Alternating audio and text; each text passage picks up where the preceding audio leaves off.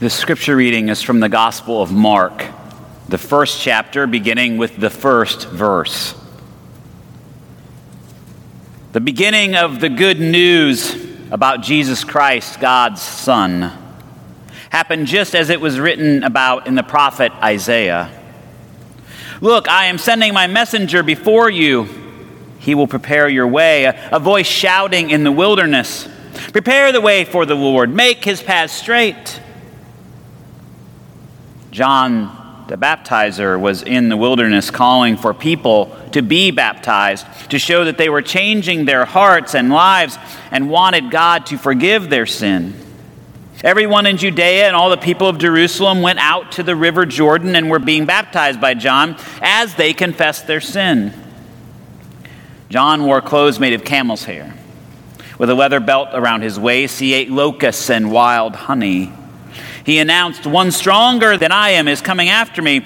I'm not even worthy to bend over and loosen the strap on his sandals.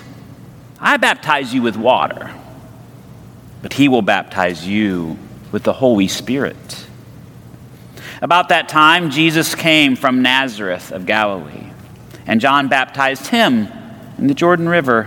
While he was coming up out of the water, Jesus saw heaven splitting open and the Spirit, like a dove, coming down on him. And there was a voice from heaven You are my Son, whom I dearly love. In you I find happiness. And once the Spirit forced Jesus out into the wilderness, he was in the wilderness for 40 days, tempted by Satan. He was among the wild animals, and the angels took care of him. Then, after John was arrested, Jesus came into Galilee, announcing God's good news, saying, Now is the time. Here comes God's kingdom. Change your hearts and lives and trust the good news. Here ends the reading. I want to invite you to take a moment and to close your eyes. Now, I notice that when I close my eyes, I immediately let a breath out. And then when I let a breath out, I have to do what? I have to take one back in. It's almost as if by closing my eyes and shutting off all of this input, that it focuses me inward a little bit. Now, closing our eyes happens at all kinds of different times, right? Like if you watch a boxing match, or you watch an MMA fight, when a punch or a kick is coming, you close your eyes because you're protecting yourself. You're girding up for what is about to come. When you're in a difficult situation, when something heavy is happening, oftentimes what people do is they close their eyes to center themselves, to, to, in a sense, to protect themselves from the things that are coming at them or from the situation in which they find themselves. In many ways, I feel like throughout this pandemic time, this time of, of political unrest, of social unrest, so many of us, our defense mechanism is simply to close our eyes because it's so difficult to bear. It is so hard to find hope, to find life, to find the silver lining, as the optimist might say. Whatever that is, it gets so heavy that we just want to close our eyes. We want to protect ourselves and, and go into this sort of encasement and we hope, and maybe we pray that tomorrow we'll open our eyes and that everything will be either back to normal or to some sort of new thing that feels better and more hopeful and, and that things will be changing.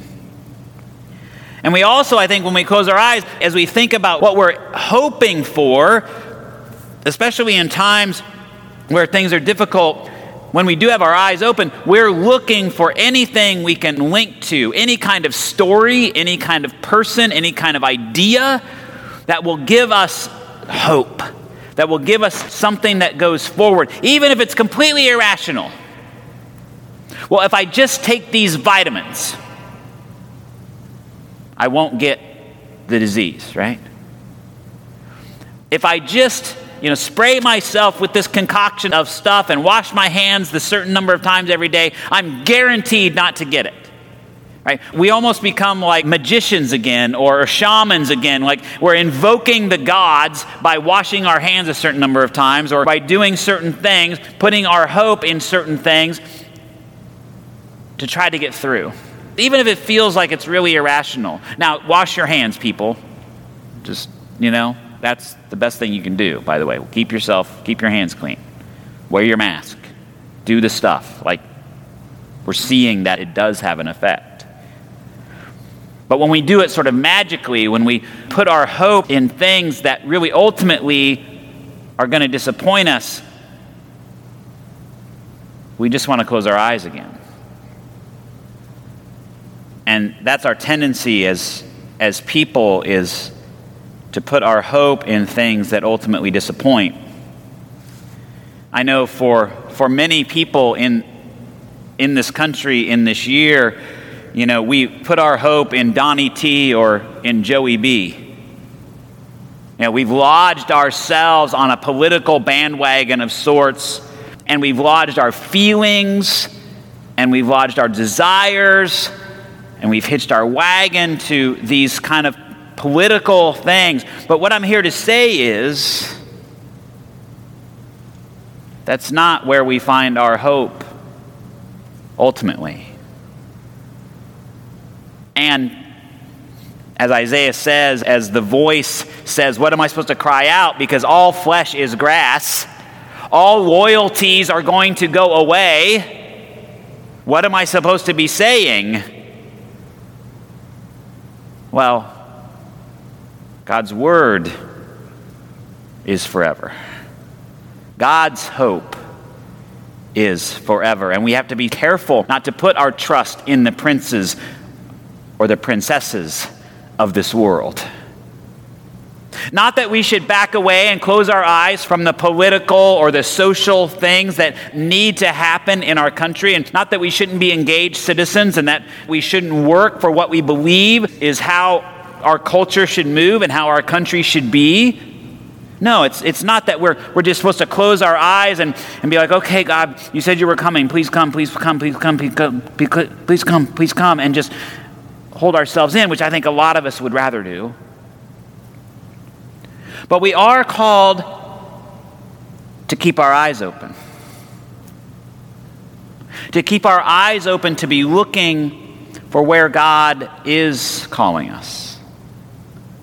In Isaiah, the people, Isaiah was talking to the people who've been in exile, and I want you to think about that a little bit. For many people in our culture today, they feel like they have been in exile. There are so many people.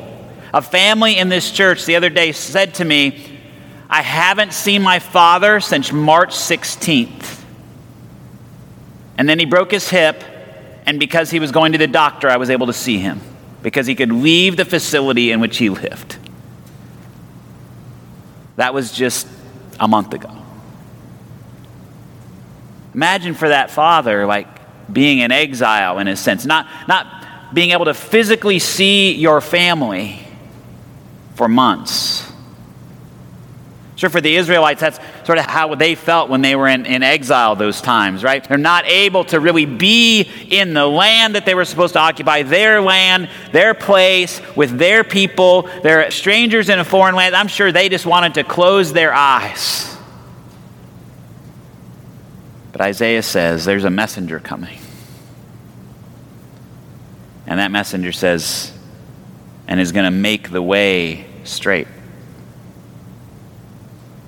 Prepare the way of the Lord. Prepare. Open your eyes. Keep your eyes open for that one who is to come, who's going to show you the way to the ultimate one. Well, we believe that we know who that ultimate one is. We believe that it was John the Baptizer who, in some sense, prepared the way for the Lord, that all the prophets were speaking about this one, Jesus, who became the Christ, who was coming. Who was coming not to be the typical kind of ruler that the people were expecting, but a real Messiah, one who would give his life for the way forward not a new political realm, but a new way of life, which begins in our spirit and in our hearts and in our minds, and then comes out through our bodies as we live and move and have our being. Keep your eyes open.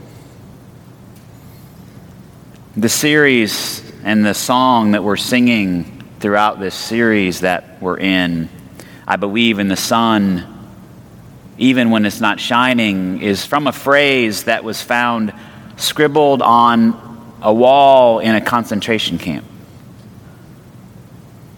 I believe in the sun even when it's not shining. Imagine those people herded into these camps, knowing that people were being taken each day and were not coming back, not having proper food or nutrition, not having proper places to sleep, the bugs and the disease rampantly going through the community. And yet there were these people who, instead of just closing their eyes and closing themselves off and stopping living, that they opened their eyes and they used their gifts to show that the sun was indeed shining and it would shine again for the people.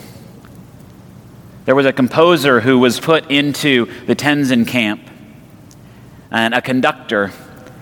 And while he was in that camp, he gathered people secretly in a basement that they'd found that was sort of away from the prying eyes of their captors. And he began to teach the people Verdi's Requiem. I mean, just think about that piece. If you don't know it, go look it up. And they actually performed this piece, I think, about 16 times. It ended up being 150 of the people from the concentration camp. And of course, the Nazis used that, used this, this little bright light of hope for these people that they could, that they could sing in protest, in a sense. But they used that to show people who were coming to the camps to see how the people were doing, to show them that they were being treated nicely, even though they weren't encouraging this. But they used it. But this conductor kept his eyes open and gave the people something to hold on to, something to look forward to, something to see as a little bit of the sun shining in the midst of a dark place. I believe in the sun even when it's not shining. And that is for us our hope in the midst of all things. Because you see, everything that we are experiencing in a way has happened before. People have gone through pandemics, people have suffered political change. People have lived with social unrest, and some of them closed their eyes, and others kept their eyes open. And I believe you and I are the ones called to keep our eyes open, to live through our spirit and our mind and our body the hope that we find in Jesus the Christ, that even in the midst of dark places, there is light, and that even in dark places, there can be new life being born and formed and gestating, about ready to burst forth into this world. Something new is coming. And we, if we keep our eyes open, are going to be the ones to see it first and work for it and with it first because of our trust that Jesus is in the midst of all things. So may you believe in the sun, even if it's not shining for you. May you live with your eyes open to see the way being prepared for you and for all of us in this new life. Amen.